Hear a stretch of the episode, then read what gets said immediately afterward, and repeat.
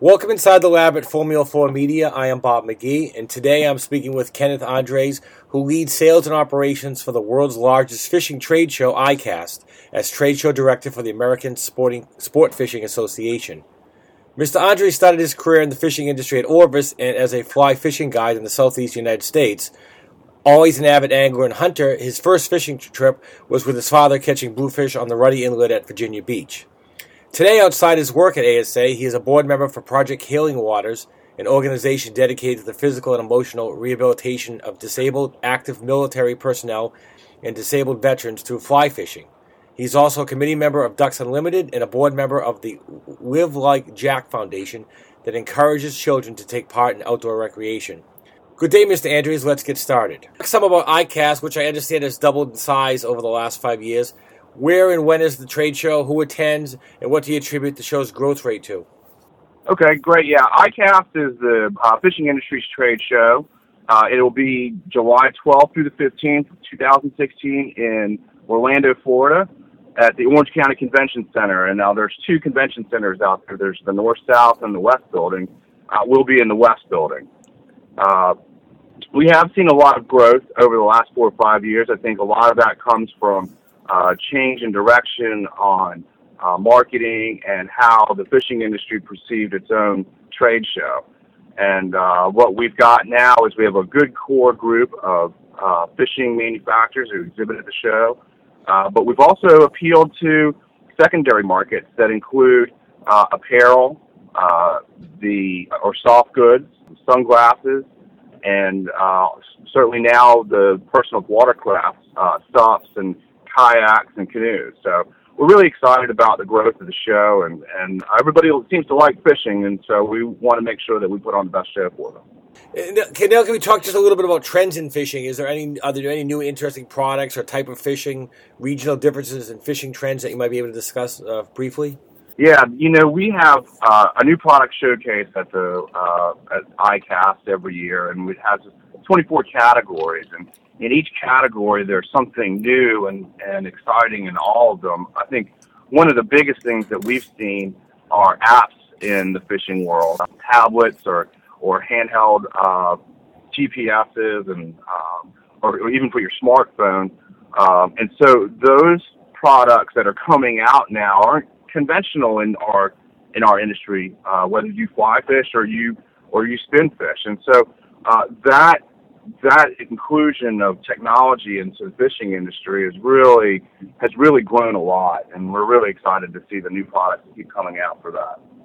And Kenneth, where in the United States do people fish the most? Does it depend on the type of fishing? And you could provide our listeners with some any current demographics on today's North American fishermen. Yeah, absolutely. So the largest group is obviously east of the Mississippi, and and then beyond that, if we drill it down, the southeast is uh, is the largest uh, fishing group, or part of the uh, region in the United States for fishing. Uh, freshwater is king, um, as it, there is more fresh water than salt water available to most of our anglers. But uh, if you drill it down even more uh, from the southeast uh, region, you, you go into Florida, and Florida is the number one fishing state in the country. There is uh, uh, many recreational opportunities in Florida, and but fishing seems to be the number one uh, reason why people come to Florida. It seems like. And what about women and kids? Is their participation in fishing growing today? And if so, uh, where and what is special about these experiences with the sport that makers and retailers of fishing gear should keep in mind? Yeah, I think I think kids fishing has always been uh, on the forefront of a lot of the programs that grassroots programs that are out there, uh, fishing derbies and kids fishing programs over the summer camps and things like that. So kids fishing, is, I wouldn't say that it's it's it's it's taken off and it leads the pack and it's growing 15% over every year, but it is something that's consistent.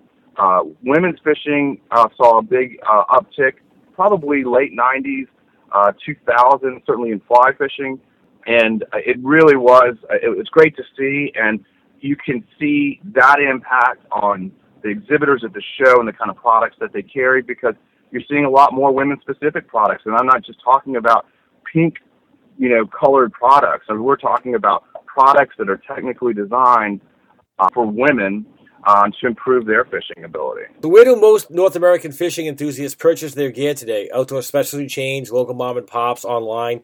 Any shifting here as to where most people go for their buy their buy their gear? Well, I, I think that's always been the biggest question for a lot of people, and I, and typically, you know, when we were growing up, that you, you went to an independent retailer or specialty retail shop to buy your gear, uh, regardless if you were fly fishing or if you're uh, if you're a conventional fisherman. Uh, in today's market, you know, you have big box stores that have eaten up a lot of uh, market share or, or retail space for a lot of uh, for uh, for buyers or for users like ourselves, our consumers like ourselves.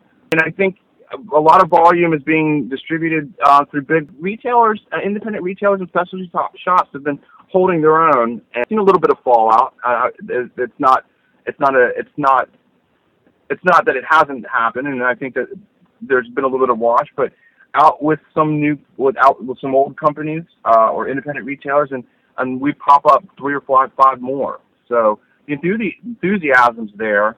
Uh, we certainly have a lot of fishermen I think it's just an ebb and flow right now. So we're we're really happy with the, the way that the fishing industry uh, acting to the uh, current market, which is that fishing is still a very popular sport and is and is continuing to grow.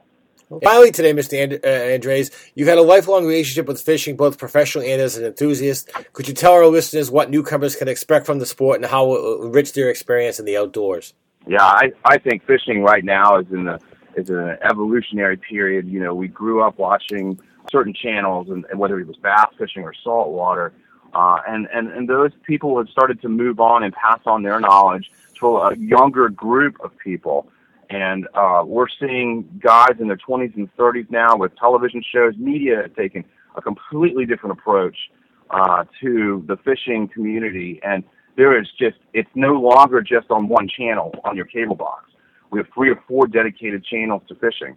We have internet, uh, the the blog sites, uh, people doing their own movies. You have the the fly fishing film festivals and and things like that, encouraging.